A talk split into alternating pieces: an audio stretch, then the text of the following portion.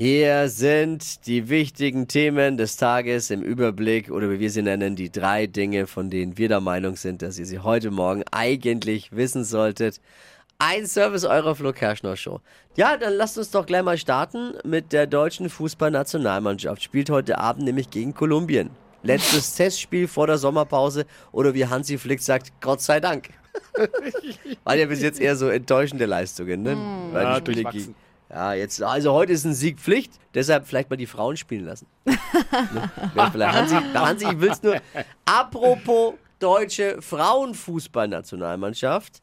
Wir erinnern uns, es gab ja einen großen Hype bei der vergangenen Frauenfußball-EM. Deutschland äh, beim Turnier im, im, in England ins Finale eingezogen. Das war auch spannend. Knapp nur verloren. Äh, Da ging eine richtige Euphoriewelle durch die Nation.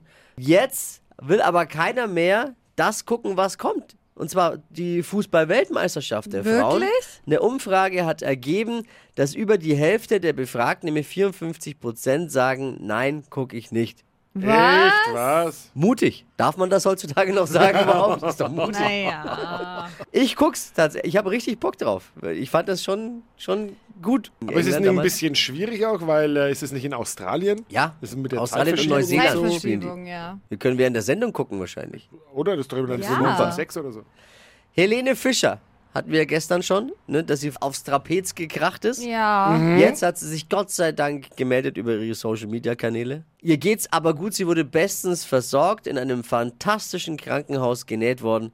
Als normaler Kassenpatient wärst du heute noch im Wartezimmer. Ne? No.